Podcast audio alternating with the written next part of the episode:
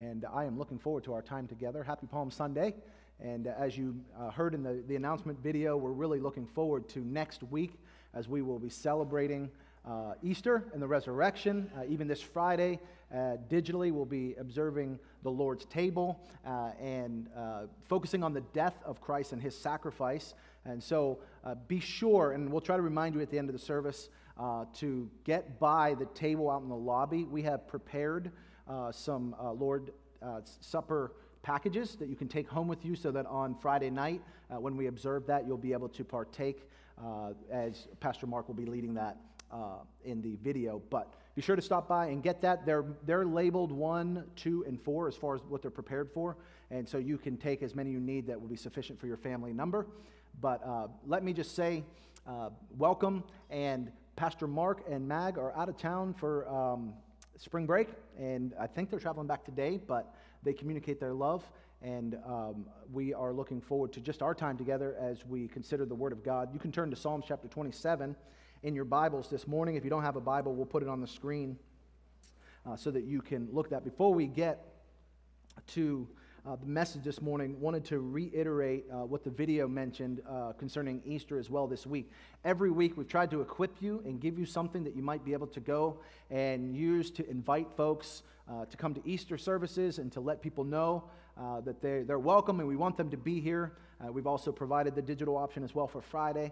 But be sure to get by one of the tables at the entrances. Uh, the, the prayer bands are still there. We still have, uh, I think, some of the, um, the uh, gift bags and then also uh, the, the yard signs. Uh, if you have a question about that or need something, Dave Coyle will be out Uh, in the front entrance after the after the service, and he can and answer any questions you might have about that. But definitely this week, be sure tomorrow, five o'clock, uh, to, to jump on social media. Even if you want to pull your phone out right now, set a reminder. I use Reminder app all the time on my iPhone uh, to remind me to do things, but uh, to remind yourself to get your uh, get on social media at five o'clock. I don't understand the science behind it, but I know that there's some type of algorithm that when we get a bunch of people on social media at one time sharing the church post, uh, that it helps build traction and a lot more people get visibility of it. And so it's just a tool. We want to utilize that tool to the glory of God. And so if you would be willing, if you have social media, jump on at five o'clock tomorrow, share that, uh, and, and be sure to like the church's post as well. But we thank you for your involvement in that. But let's pull all the stops out this week. Uh, if you've been dragging your feet and inviting somebody, this week's the week. We got to invite them, give them a, an invitation, send them a text message with the uh, the link to the church uh, Easter website, harvest easter dot com, and, and let's be praying as well this week, praying that God will do a work uh, in the hearts of people as uh, we prepare and uh, as Pastor Mark will preach, and, and many things going on even for the children as well. But pray that God will encourage those that are saved, and and we'll see those that are not saved receive the Lord Jesus Christ as their Savior. So we're looking forward to that uh, this coming Sunday. Let's go ahead and look to uh, Psalms chapter number twenty-seven. We're going to read half the chapter. We won't be able to cover the whole thing this morning, but I want to read together verses one through six. Uh, beginning in verse one, the Bible says, "The Lord is my light and my salvation. Whom shall I fear? The Lord is the strength of my life. Of whom shall I be afraid? When the wicked, even mine enemies and my foes, came upon me to eat up my flesh, they stumbled and fell. Though an host should encamp against me, my heart shall not fear. Though war should rise against me, in this will I be confident. One thing have I desired of the Lord, that will I seek after, that I may dwell in the house of the Lord all the days of my life, to behold the beauty of the Lord and to inquire in his temple. For in the temple of, or in the time of trouble, he shall hide me in his pavilion. The secret of his tab- uh, tabernacle shall be, shall he hide me. He shall set me up upon a rock. And now shall mine head be lifted up above mine enemies round about me. Therefore will I offer in his tab- tabernacle sacrifices of joy. I will sing, yea, I will sing praises unto the Lord." Let's pray this morning. Father, we pray that you'll be with us during this time. Uh, we're thankful for the, this time of worship that we've already had and singing your praises and hearing that wonderful special, Lord. And we just pray now as we turn to the Word of God that your Holy Spirit would just have his way this morning, Lord, that he would work through me, Lord, that I would be uh, used of you to completely and effectively and clearly communicate the truth of this passage. And Lord, that your Holy Spirit would work in the hearts of all of us here this morning and those listening in on live stream. Lord, that uh, you would uh, work in our hearts and help us to apply the Word of God to our individual lives. And Lord, we'll give you the honor and glory for what you'll accomplish. Lord, and I pray specifically if there's somebody under the sound of my voice this morning that does not know you as their personal Savior, Lord, that they've, they've never received Jesus, Lord, that today would be that glorious day by which they would put their faith in him and receive the forgiveness of sins. And Lord, we thank you for these things in Jesus' name. Amen. Um, I'm going to start this morning by confessing, and this may be a surprise to you. Don't let the beard fool you, but I am somewhat of a scaredy cat at times. Um, we have any scaredy cats in the room? If you're honest, you're afraid of certain things. Okay, a few of you are honest, honest enough to say that. Um, and I'm going to prove it to you. I actually have a twenty-second clip, but before we show it, I have to give some context because it actually is pretty embarrassing. So I'm being transparent. I'm being, I'm being, uh, what's the word? I am being, um, oh, I can't think of it. Yes, vulnerable. Thank you. Yes, being vulnerable this morning. So don't make fun of me. Don't pick on me. But a couple years ago, my, my family and I went to Florida on vacation with my brother and uh, Pete and his family. And we were enjoying our time. Uh, we, we were uh, staying in a house, and it was in a beautiful neighborhood. And I forget where we were. We went out to either eat or go to the beach or do some shopping. And, but we were coming back. And when we came back, there was a large crab standing right in front of the entryway to the door. Now, I'm, talk, I'm not talking about these like little crabs that you see on the beach that dig holes. I'm talking about big ones, big ones that, that click. You ever, you know what I'm talking about? When they click, when they're walking on the concrete and the cement. It, it just sounds like that kind of freaked me out. I, I, I'm afraid of spiders. My wife, we've been married for sixteen years, uh, going on sixteen years, and she's been the spider, uh, the spider killer for the vast majority of our married life. In recent years, I have been uh, progressing and becoming more courageous and bold, um, trying to fear less. By the way, that's the title of the message this morning, to fear less. And um, but... Uh, I have to confess, in my late twenties, I was struggling on this particular occasion. So my brother Pete was the one who was brave enough to deal with the crab, and I was backing him up. I was back up from a distance, coaching him on. And uh, and I, it's sadly, you'll have to listen to the video, you'll hear it, but I, I have a moment where that fear just wells up, and I, I basically scream like a little sc- schoolgirl and yell out my brother's name several times. So let's go ahead and show the video. Yeah, it's like a big spider. Yep. He's not clamping it, huh?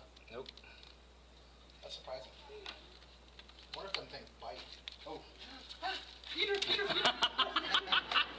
Oh, that doesn't freak you out? A little bit. Oh. Whoa, there it goes. There it goes. Okay, the thing about those is you can hear them clicking. I don't know if they bite or not, but I was just assuming that they did.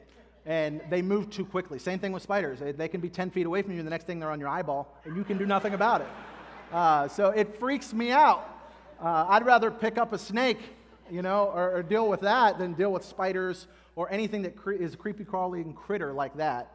But I, I, like I said, I have become the spider killer in the house. I am making progress. I'm trying to fear less. Uh, but that's really what the message is about today. I don't know what you're afraid of, uh, what fear you're facing this morning as we look at the passage, and we'll unpack it here in a bit. But David Is the, the implication is he's, there's fears he's facing, and, and we'll look at that, and we'll see how he processed it. How did David deal with these fears? Uh, my family and I recently, we went to D C just last week uh, for a little bit of a, a spring, uh, spring break getaway, and never been to D C before. We loved it. It was awesome, and got to see a, a number of the monuments there. We went to one specific one for Franklin D. Roosevelt, and, and on his... Uh, one of his um, displays was enshrined a, a statement from his inaugural address, and it was this: the, the only thing we have to fear is fear itself. And uh, fear uh, can can is is God-given to a degree. Uh, it, it's interesting. The Bible, te- you know, fear is an emotion naturally that we have. We'll talk about the positives of that, but also at the same time, God tells us that He's not given us the spirit of fear, but of love and of power and of a sound, sound mind. Uh, and so there's. There's a good aspect to fear, but there's also a negative aspect to fear, and we have to learn to identify that and process it appropriately. Uh, fear, as I said, it's a human emotion that is triggered by a perceived threat. For me, it was the crab. Um, it's a basic survival mechanism that signals our bodies to respond to danger with a fight or flight response. And so for my brother, he was fighting me, I was flighting. That was my response. Uh, and in all actuality, though, that uh, it, it's, it's, as such, fear is an essential part of keeping us safe. It's good that you fear certain things. You know, a, a newborn baby has no perception of danger, right? No perception of fear. That's why they'll crawl right off the bed and, you know, hit their head on the ground, because they didn't realize that that would hurt until it happens, right? There's, there's no perception of fear. And, and as we mature and get older and as we experience life, there's certain things that we realize can be dangerous. And, and so we have a healthy fear of those things, right? Uh, and so it, it, that's a safety mechanism that God has allowed us to have. That's a good thing. However, Uh, when fear goes unchecked and fear overwhelms us, whether it be from physical dangers in our environment or threats that we perceive, it can, it can cause us to experience negative impacts in all areas of our life. In, in, in essence, fear can be crippling. Fear can, can cause us uh, to, to not reach our full potential in Christ. Fear can hinder us from being all that God has called us to be if we'll let it. It can cripple, cripple us. I believe that in America, in our churches, even around the world, we live in a culture of fear. Fear of government, perhaps. Fear of the, the control of government or the corruption of government. Fear of crime or terrorism. That's, we face that in our day today. Fear of financial insecurity. Fear of, of, of our, for our children's safety. Fear of death.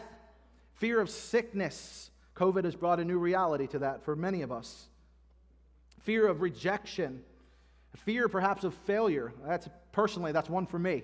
Uh, I fear failing. I, I don't want to fail. I want to succeed. A fear maybe of public speaking. That list could go on and on and on. What's your fear? Whatever the fear may be, it can have neg- negative effects on our decision making. It can cause us to have anxiety. It can, it can bring about depression. Uh, it, it can uh, bring about poor physical health. The, the fear, uh, you know, the, the Bible makes it very clear that what happens on the inside ultimately is going to affect us on the outside. Uh, that's why, well, the Bible says, a merry heart doeth good like a medicine. Uh, the merry heart, when your heart is, is, is well, it's going to affect you physically. Uh, it'll do good to you like a medicine. Uh, and the opposite would be true, too, when we're downtrodden, when we're, there's, we're overcome by depression and anxiety. That can have negative effect on us physically, uh, but also fear can have a, a negative effect upon us mentally speaking as well, and spiritually. And so we have to we have to understand this, and we have to be able to identify what's the healthy fear, what's the, the fear that's not healthy. It's no wonder why God addresses fear so often in the Bible, because we face it day, every day. Uh, we face fear. In the King James Version of the Bible, uh, the, the phrase, fear not, or be not afraid. Those two phrases are used one hundred and three times. one hundred and three times, and those, those are the specific uses of those phrases. That, that's not including the, the implied inferences of when, you know, God is telling us not to fear or not to be afraid. There's many other ways that's communicated, maybe not specifically in that those phrases. But needless to say, God addresses it a lot. God wants us to not fear. This psalm that we just read a moment ago, it addresses fear it, it, and how we can keep it in check. David's the author here, and, and as he's writing, he, he has faced adversity. And I'm not going to have the time to, to do a, a walk down, you know, uh, memory lane as far as history is concerned in David's life. I would challenge you to, to do that on your own time, and a, a study of the life of David is, is fantastic. Uh, David, it, it was a man after God's own heart, but David was real. David had, he messed up, he had setbacks, he was passionate, he loved the Lord, he won victories. Uh, it's, it's, it's, a one, it's wonderful. But David, in the midst of all that, also faced adversity. David faced giants. Uh, David faced betrayal. Uh, David had to deal with leading an army and opposition that came with that, and leading the nation and the difficulties that came along with that. David faced adversity. And we saw that in the language here. It wasn't specific, but in David's life, these were things that David dealt with, and no doubt brought about fear in David's life. And while we, you know, you know, we see the words like wicked and enemies and foes and host and war and trouble. We, while we can't pinpoint the specific occasion or occasions he was referencing, what we can say is that whatever it was gave him good reason to fear. But really what jumps out on the page, out of the pages for me is that David had learned to fear lest, and here's the, here's the emphasis, don't miss it, when he, when he considered God. David learned to fear less when he considered God. I don't think any of us, we're, we're not perfect, right? For me to say that we need to be fearless. I, I could say that in a general sense, but in reality, we're all going to struggle with that. David struggled with it. You take the time, read the second half of the chapter, it's a prayer.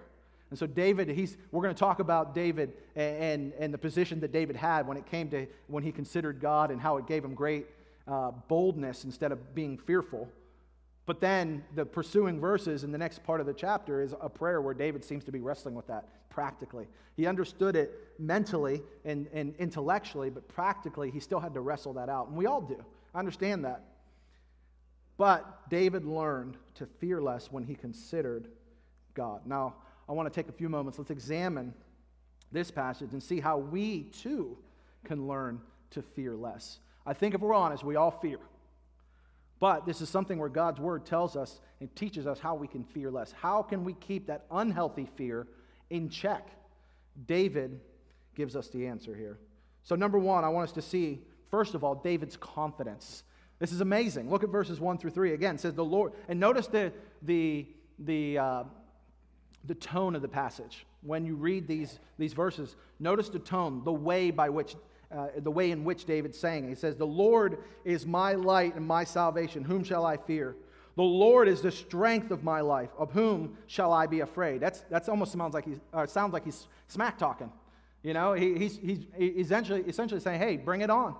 I'm not afraid of anything. You can throw what you will at me. I'm not afraid. I got God on my side. It's like the, the, the small dog yapping while the big, you know, Doberman Pinscher is sitting right beside it. You know what I'm saying? That's the, that's the imagery that I get here. David is that small dog yapping, but he has good reason because he's got the big Doberman Pinscher. He's got God by his side. The Lord's my strength. The Lord is my light. The Lord's my salvation. Verse two, when the wicked, even mine enemies and my foes, come upon me to eat up my flesh, they stumbled and fell. Though an host should encamp against me, my heart shall not fear. Though war should arise against me, in this will I put my confidence, or in this will I be confident. We see David is confident here. David is expressing his faith. Okay, so where did this where did this confidence come from? Where did, where did, how did this develop in David's life? I think the passage really gives us insight into that. I think first, David had a personal relationship with God. That's, that's foundational. That's, that's, that's baseline.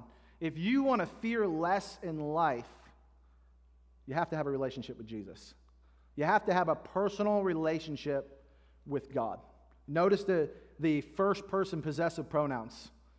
If you just went cross-eyed, what I mean is, notice all the times where he says my, right? In verse one, he says, the Lord is my light. The Lord is my salvation. The Lord is my strength, or the, the strength of my life is what he said. Uh, you see the possessiveness? David saying, God is my God. I have a personal relationship with the Lord. Do you have one this morning? Do you know Jesus as your Savior? This is how David was able to have such confidence, even in the midst of the fears, uh, the, the fear-inducing circumstances that he faced. I, I hear people say this, Christians say this, and I agree with it, because I, I think about it myself. I could not imagine living life without God. I could not imagine going through life not being saved. I'm thankful for my salvation. I, I received Christ. Uh, I made a profession of faith when I was eight, and later on, I got the assurance of my salvation, made sure that Uh, I, I had placed my faith in the Lord personally, and, and it's changed my life, and I'm thankful for that. Uh, I'm thankful for the guidance that that brings and, and the salvation that has brought me and, and the way by which God empowers me, but it's all started with that relationship with God. And Da- David has this tremendous confidence because he is walking with God. Do you know him personally? Have you received Jesus as your personal Savior? If you haven't, my prayer is that today you will. And it's simple. It's, it's the gospel is simple as this. It's that we're sinners. Uh, the Bible makes that clear. For all of sin and come short of the glory of God. There, there's none righteous. No, not one. And if you think you're the exception, you're not. I'm not the exception. Nobody in this room is the exception, no matter how good we think we are. And because of our sinfulness, the Bible says, for the wages of sin is death. It's what sin brought, physical death, but sin also brings spiritual death. Uh, a, a, a spiritual death away from God uh, and spending an eternity in hell. And, and it's a horrible thing. We don't like to talk about it, it, but the Bible talks about it. Jesus talked about it, that hell's real. Hell is forever. And it's the place where those go who have turned their back on God and rejected His free gift of eternal life. But the, the good news is, and what we're going to be celebrating this week and next weekend, is that Jesus saves. God's not willing that any should perish, but that all should come to repentance. Uh, for God so loved the world that He gave His only begotten Son, that whosoever believeth in Him should not perish, but have everlasting life. For whosoever shall call upon the name of the Lord shall be saved. And if you've never received Jesus personally, I didn't ask, did your parent, are your parents saved? I didn't ask, are your grandparents saved? I didn't ask, are your spouse saved? Your children saved? Are you saved? Do you have a relationship with Jesus? Because I think if you'll examine yourself, if, if you're not saved, your, your, your life is probably ridden with fear. And that fear will not be dispelled until Jesus comes into your life. David had that personal relationship. If you've never received Jesus, I challenge you to do so. But not only did he have that personal relationship, David was the recipient of, the, of God's gracious revelation of himself. Let me say that again. Again, David was the recipient of God's gracious revelation of himself. Uh, David, we're talking about his confidence. How did he get this confidence? He got this confidence because he had a personal relationship with Jesus. He was walking with the Lord. He's my light. He's my salvation. He's my strength. That, that's, that's the connection. That's the key. It's his relationship with God. And we'll, we'll look at God specifically in a moment. But that was the starting point. But how did David have a personal relationship with God? Because God revealed himself to him graciously. By the way, that is the grace of God that you and I are, are opening this book and we're learning about the Lord this morning. It's the grace of God that somebody came to you and shared the good news of Jesus. That's the grace of God. In fact, we're all the recipients of God's gracious revelation. And the reality is, is when we face that, when we're given that revelation, there's two, two responses that can be, be had when that happens. The first response is to receive it. That's what David did. David received the revelation from God, and it changed his life. The second response is rejection. Uh, and, and let me read you a couple verses that, that emphasize this point. Titus chapter two, verse ten, the Bible says, "For the grace of God that bringeth salvation hath appeared to all men." Uh, and so God's grace And, and his revelation that brings salvation has appeared to everybody. Nobody has uh, not been a recipient of God's grace. And, and we have a responsibility to pursue God in that revelation. Hebrews chapter eleven, verse six says, "But without faith it is impossible to please him. For he that cometh to God must believe that he is, and that he is a rewarder of them that diligently seek him." And so God reveals himself to all of us. God has done that generally. The, the Bible talks about that. We refer to it as general revelation. When it says this, the, the heavens declare the glory of God, and the firmament showeth his handiwork. Creation itself, when you examine creation and you see the complexity of it, and you see the design in it, and you see the beauty in it, what that is, is it's a language, it's a universal language to all mankind that says there's a God. There's a creator.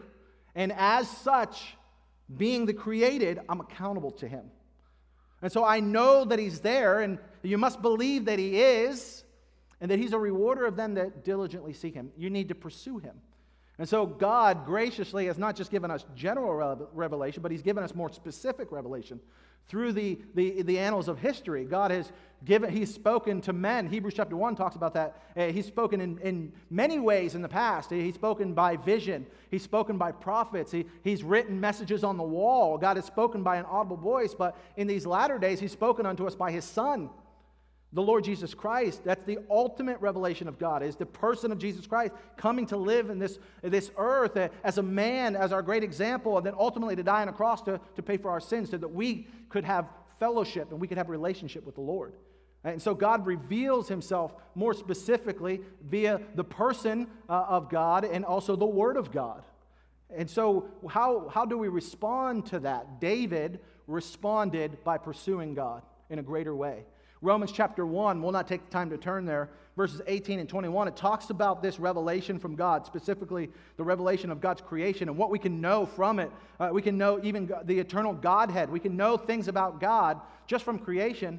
And the Bible says that there are some who hold the truth, that truth, the truth of, of who God is, in unrighteousness, and they're given up to a rep- reprobate mind. In, in other words, what did they do with the revelation that God gave them? They rejected it. They said, no, I, I don't want God's light. I don't want God's salvation. I don't need God's strength. I'll do it on my own. I, I'll be my own salvation. I'll be my own strength, or I'll, I'll find it elsewhere. And, and that's a rejection of God. And, and when God's revelation comes to you, let me encourage you to receive that revelation. And, and as you receive it, pursue it even greater. We'll see that come out uh, in a, a more specific way in the, the pursuing verses. But so David had a personal relationship. We're talking about his confidence, right? Where did this come from? David is, is bold here. David is courageous, even in the midst of all the, the, the enemies that are about him and all the circumstances of his life and what he's facing. Yet he's able to say, hey, bring it on, bring it on. How did that happen? He had a personal relationship with God. He received the revelation of God and, and pursued it. And what did he learn? When he pursued and received that revelation from God, what did what does it say that he learned? David starts to verse one, he said, the Lord is.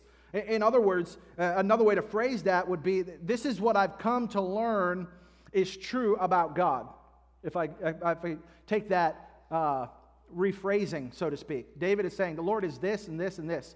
Or in other words, David's saying, here's what I learned to be true about God, the revelation that I received. The Lord is first light. He's light. We grope in darkness, and uh, the darkness of sin and the situations it brings. I, I don't have time to go there. Job chapter five, Job chapter twelve, read it.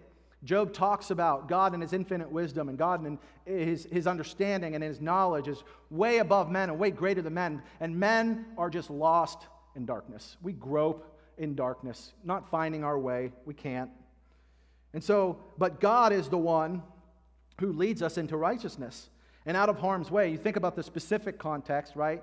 Uh, obviously, Dave, David was applying what he learned about God in his immediate context and practically in his life as he's facing enemies and woes. God was light to him, gave him wisdom and understanding and how to navigate through all that. But even in a general sense, God is, is his ultimate light. God is the one who has brought the light of salvation to him, the, the light of knowing who God is and the forgiveness of God and the salvation of God.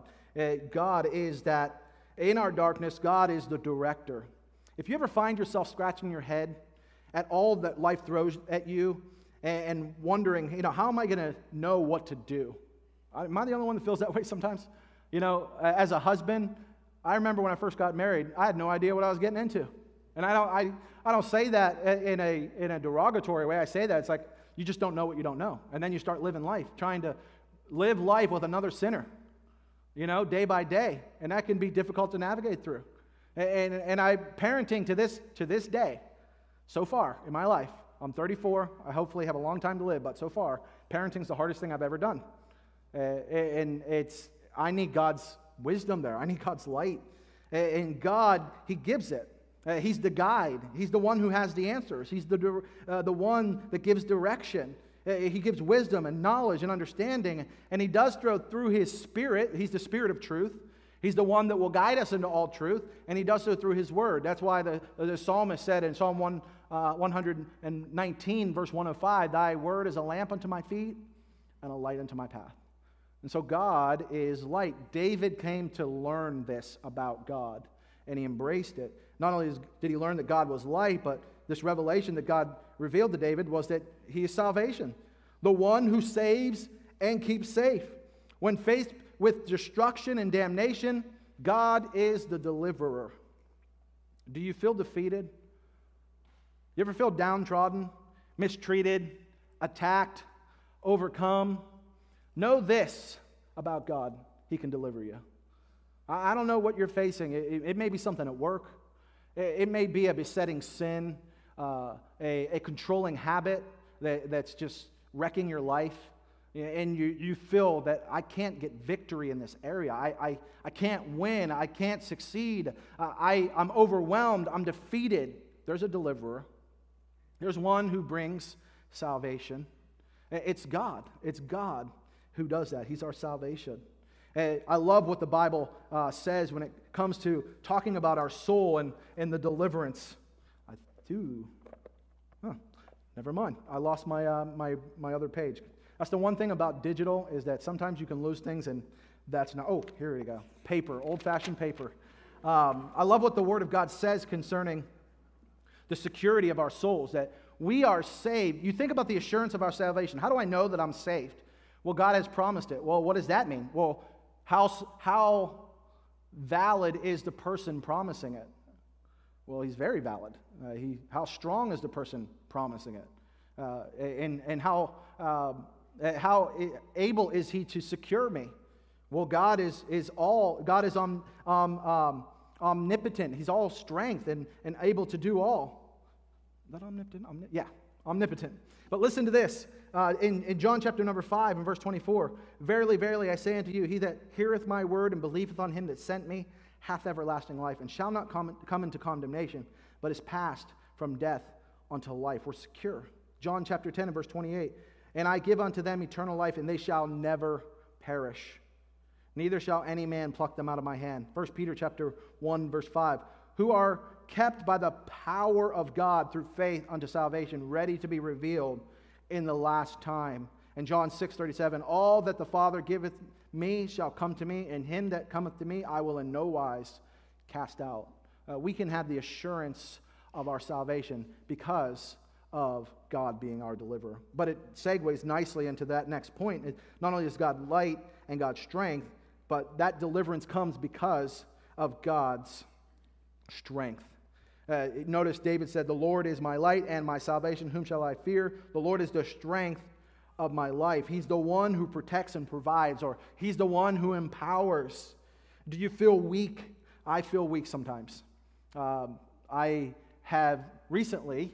Over the last several months, I've been going to the gym with Dave Coyle. And I know you can't tell I've been going to the gym. The thing about going to the gym is you have to have to do the diet too. You can go to the gym and exercise, but you got to do the diet too. I struggle with the diet part, just being just being uh, transparent here. But uh, going to the gym with Dave Coyle, and Dave is a beast. Uh, he's, he's short, stocky, he can throw up some weight. And so when I see him throwing up weight, and I see how many plates he has on the weight machine, and then when it's my turn to get on the weight machine and mine are much less and smaller than him, at that point, I feel weak. Um, you know, and I don't know about you, but maybe you feel weak when the plates and the weights of life uh, are on your shoulders. Maybe you're, you you experience that sometimes where I don't know what the circumstance may be. I don't know what the maybe the relationship struggle may be, but that can be overwhelming. That can be exhausting. Um, but know this, that God is our strength. In our disadvantage, he is the defender. And so this is, this is what David had come to learn about, uh, about God. Uh, the, the revelation that God had given him, this is what he knew to be true. And not only had David learned this to be true intellectually, but he also learned it to be true experientially. And I love this point. Again, what are we talking about? We're talking about the confidence of David. David, why was he so confident? Because he had a personal relationship with God. What did he learn about God? Well, he learned that God is indeed light, and God is salvation, and God is strength, and, and that he drew from that. And that was the that was the the strength and the boldness and the courage that he could draw from to, to have this confidence. But it, he also experienced the, the revelation that God shared him to be true experientially in, in his life and in his context. Notice that verse two. Says, when the wicked, even mine enemies and my foes, came upon me to eat up my flesh, they stumbled and fell. Notice that it, verse one is more rhetorical, right? He's asking rhetorical questions. Verse two is more reflective. It's past tense. Uh, past tense. And, and so David is saying, hey, uh, his enemies had stumbled and fell. God had indeed been his light and his salvation and his strength. I don't know all that... It, what it means to eat up my flesh, but I don't know about you, I don't I don't want somebody coming after me and eating up my flesh. I, I think the idea there is it's complete destruction, to devour uh, and to destroy him, uh, but he was in that in that situation in the past, and he experienced the deliverance of God. He experienced the direction of God. He experienced the defense of God. Think about it. In his context, as far as God's direction was concerned, he gave him the ability to lead a nation and to lead God's people. As far as deliverance is concerned, uh, remember, uh, he faced Goliath as a teenage boy. Uh, He, he, that wasn't in his own might and his own uh, uh, wit and, and strength. It was because of God, and God delivered him.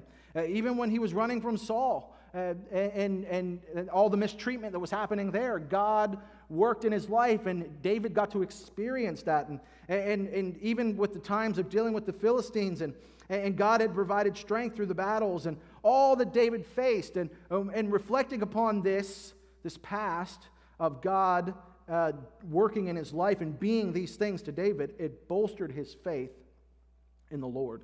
Can I challenge you to regularly reflect on your past and what God has done for you? It'll bolster your faith. It'll bolster your confidence. Uh, it'll help you fear less. Because the idea here is that God did not fail him then, and he concluded that God would not fail him today, and God would not fail him tomorrow. And so think about it. You may be facing a, a situation that invokes fear in your life, but just stop for a moment. Think about when that happened in the past. And, and did, did God show up?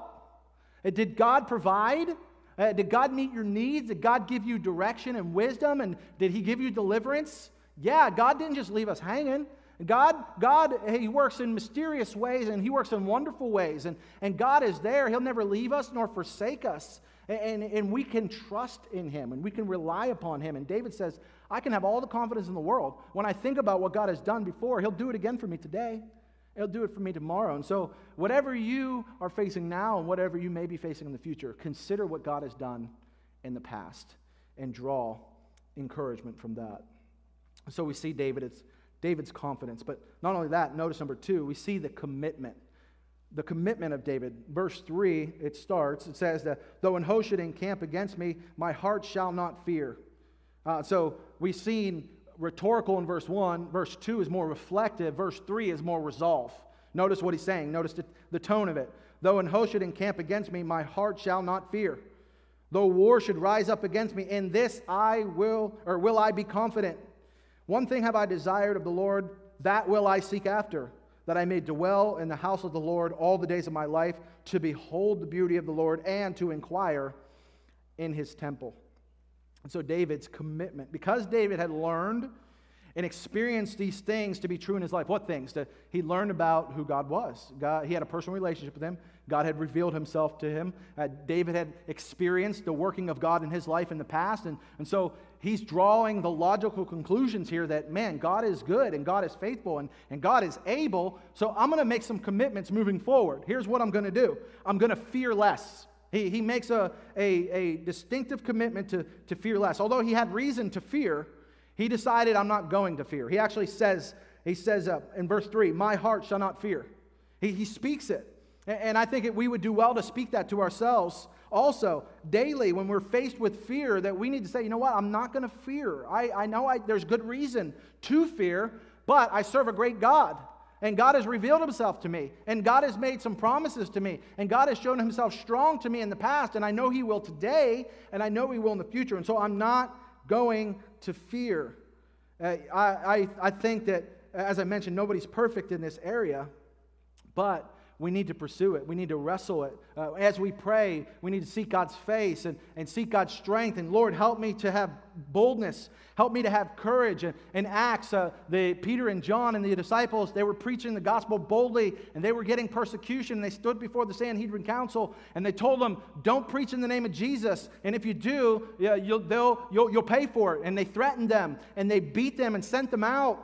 And what they do, they went and they prayed together as a church. And what did they pray for? They prayed for boldness and for courage, so that they would continue in what God had called them to do. And so they said, you know what we need is we need to look at God. We need to look at our Savior. We need to look at the, the one who's the light, the one who's the salvation, the one who's the strength. And so they said that we're not going to fear, but we're going to move forward in boldness and courage. The, the flip side of that coin, as he said, I'm not going to fear, but here's what I am going to do. I'm going to trust God. Notice that in verse three. In this will I be confident. In what? He, he says in this, well, everything that he just talked about. That this is God. I'm going to be confident in God. I have a personal relationship with Him, and He's He's He's He showed Himself to me, and, and I've learned how great He is and how strong He is and how He can provide, and, and He never fails. And so in this, I will be confident. He says, I'm going to trust in God. David deliberately placed his faith in God. And, and the Bible tells us that the just live by faith. You know, we're, we're saved by faith. That's how we enter into a personal relationship with the Lord. But we ought to live. We need to continue in faith day by day. Continue in it. Trusting God is a moment-by-moment choice. Yeah, in, in any given day, you'll, you'll be faced with things that will come your way that will invoke fear. And, and in those moments, we have to, we have to decide, am I going to live in fear or am I going to live in faith? Faith? Fear is crippling. Fear is debilitating. But faith in God is empowering.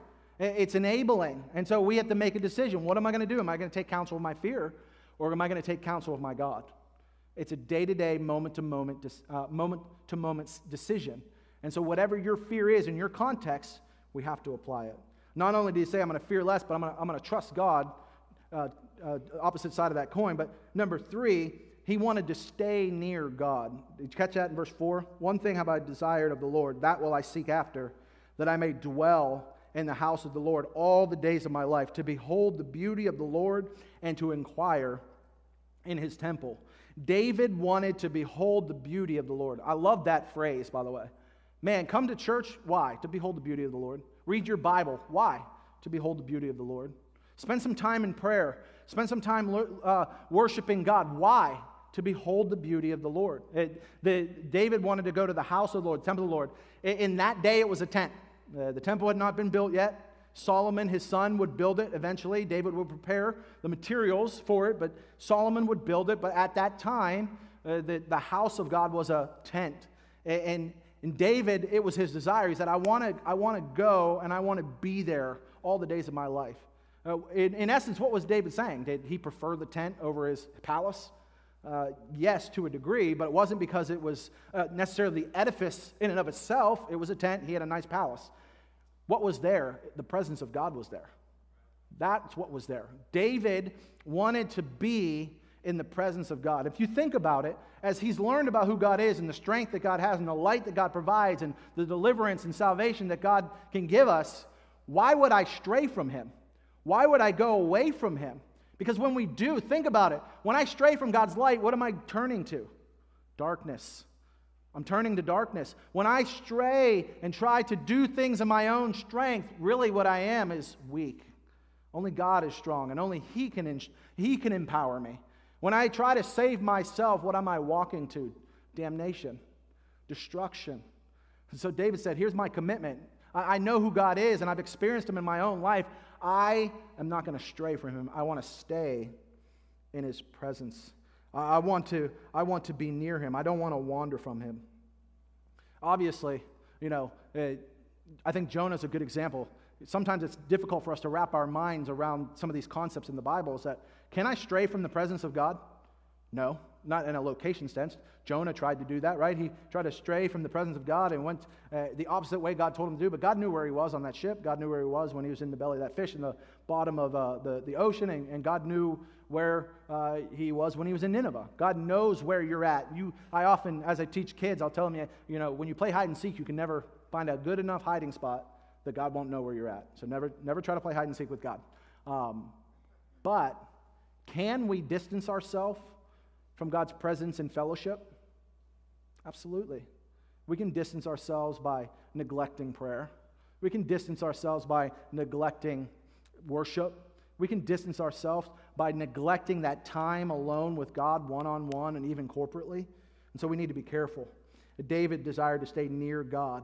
And what was it, what else did he commit? He wanted to see more of God, that I may behold the beauty of the Lord. The beauty of the Lord, uh, David had tasted, and he saw that the Lord was good.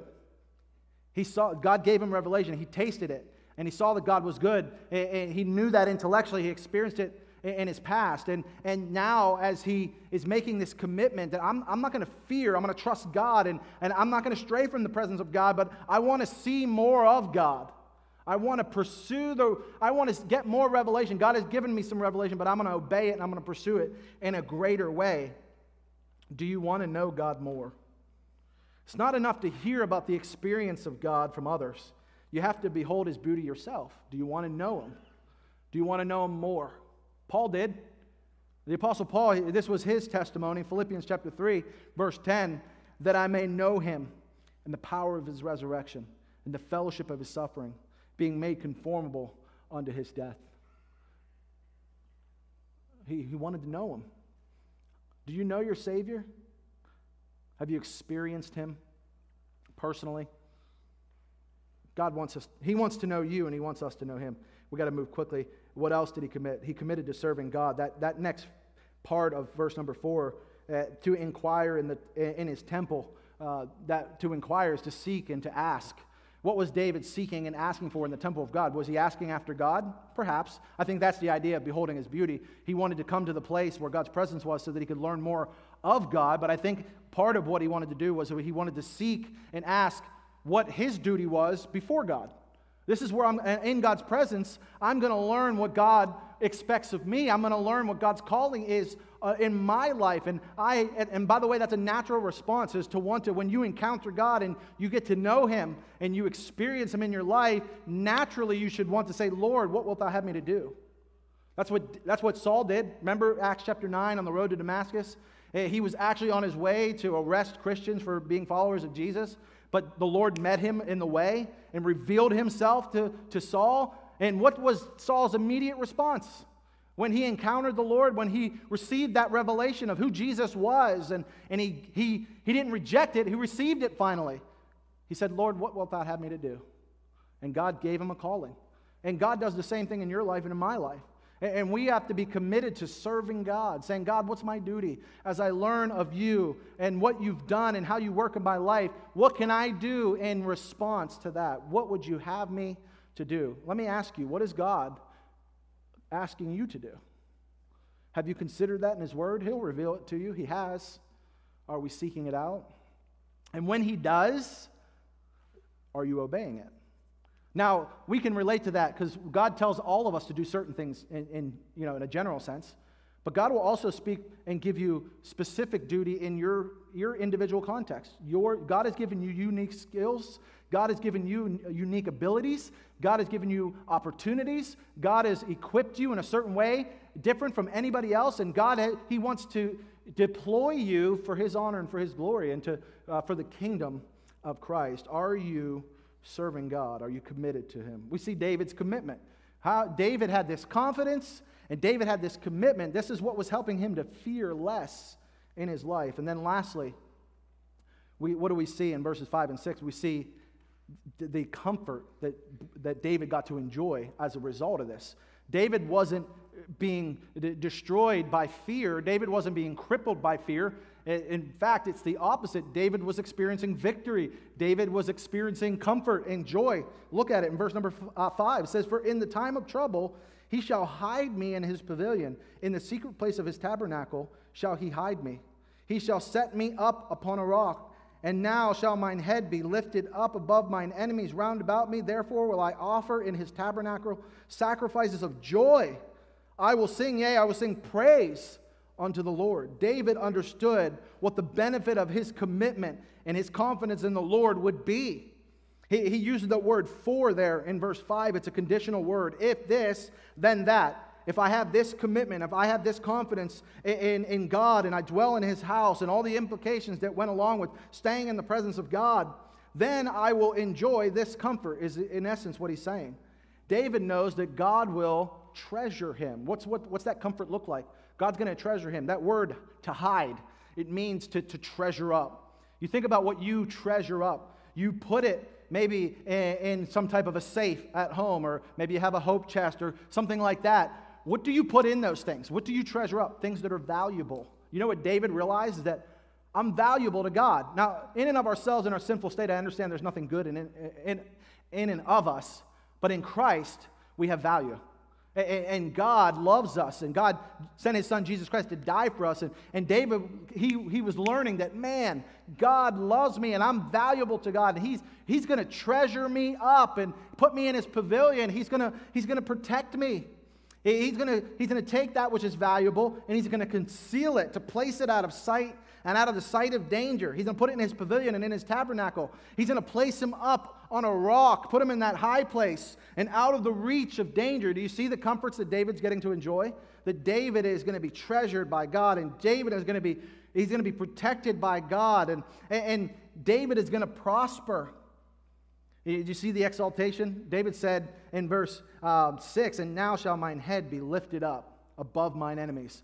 Uh, you know, when, when hardship comes our way, It, it, it causes us to stoop. It causes us to bow our head when we're under the load and enduring the pressure.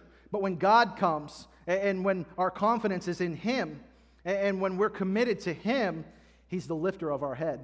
God exalts and lifts us up, and we experience victory, victory over the enemies, victory over that thing you fear.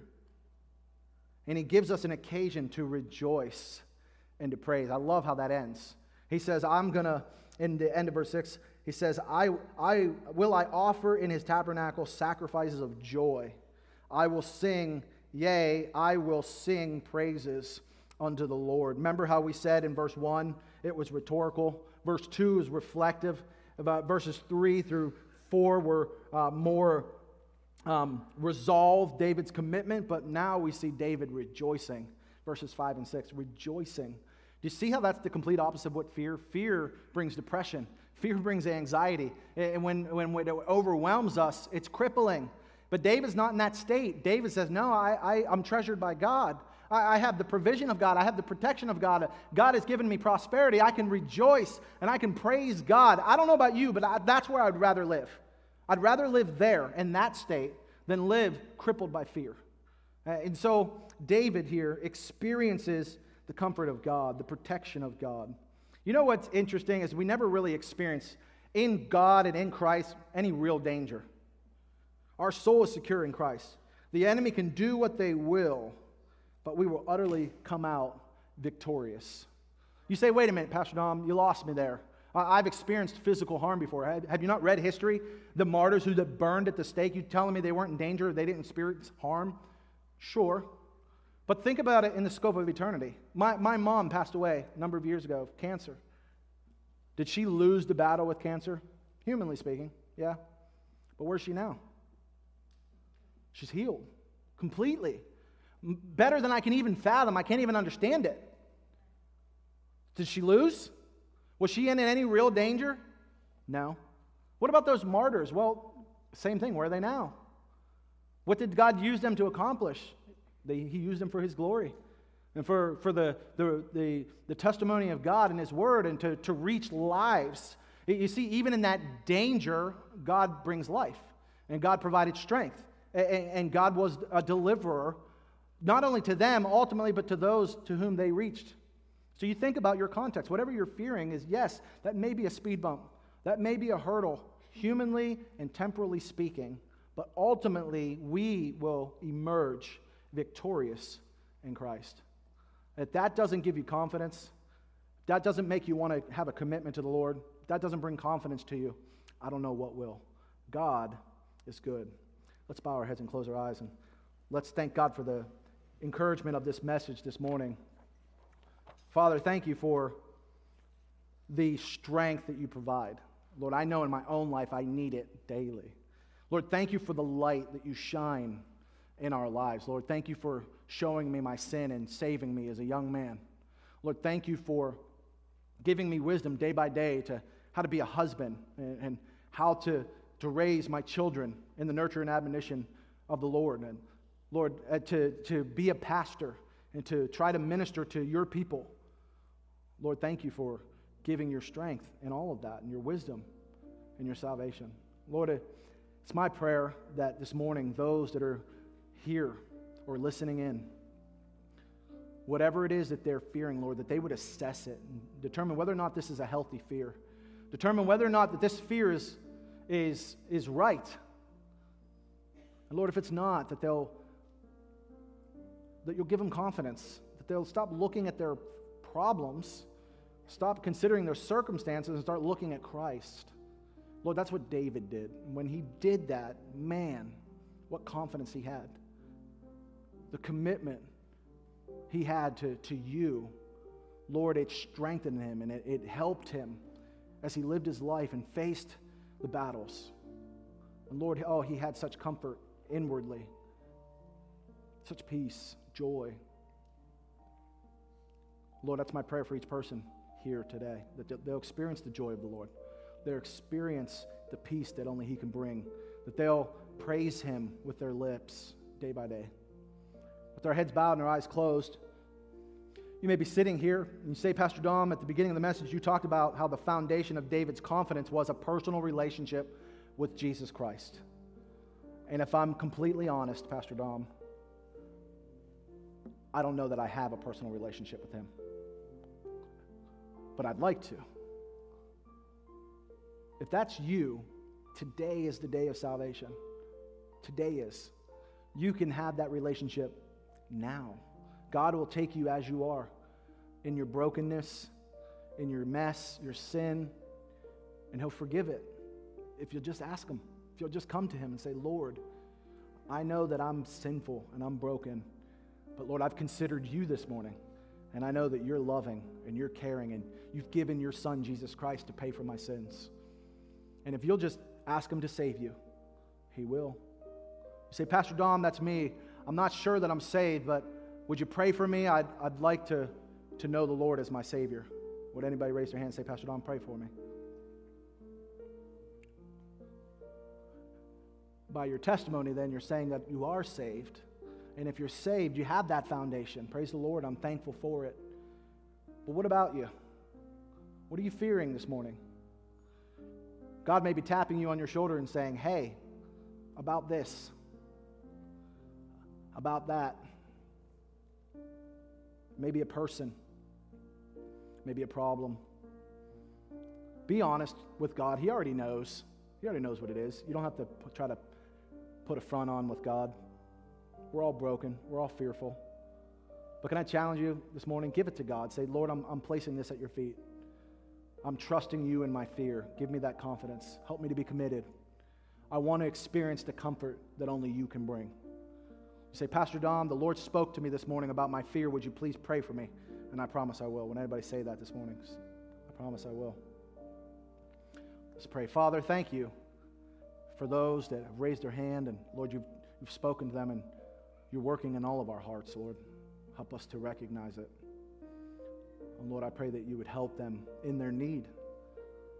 And Lord, we rejoice that you are a very present help in time of need. And we thank you for your goodness. Amen.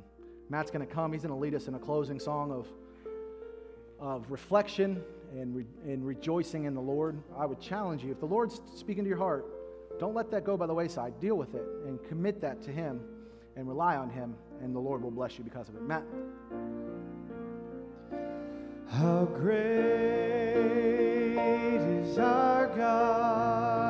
Sing with me how great is our God, and all will see how great, how great is our God, how great is our God. Sing with me, how great is our God, and all will see how great. How great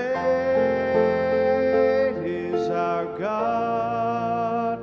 Make sure you stop by the communion table and grab your pack for Good Friday. We'll see you next week.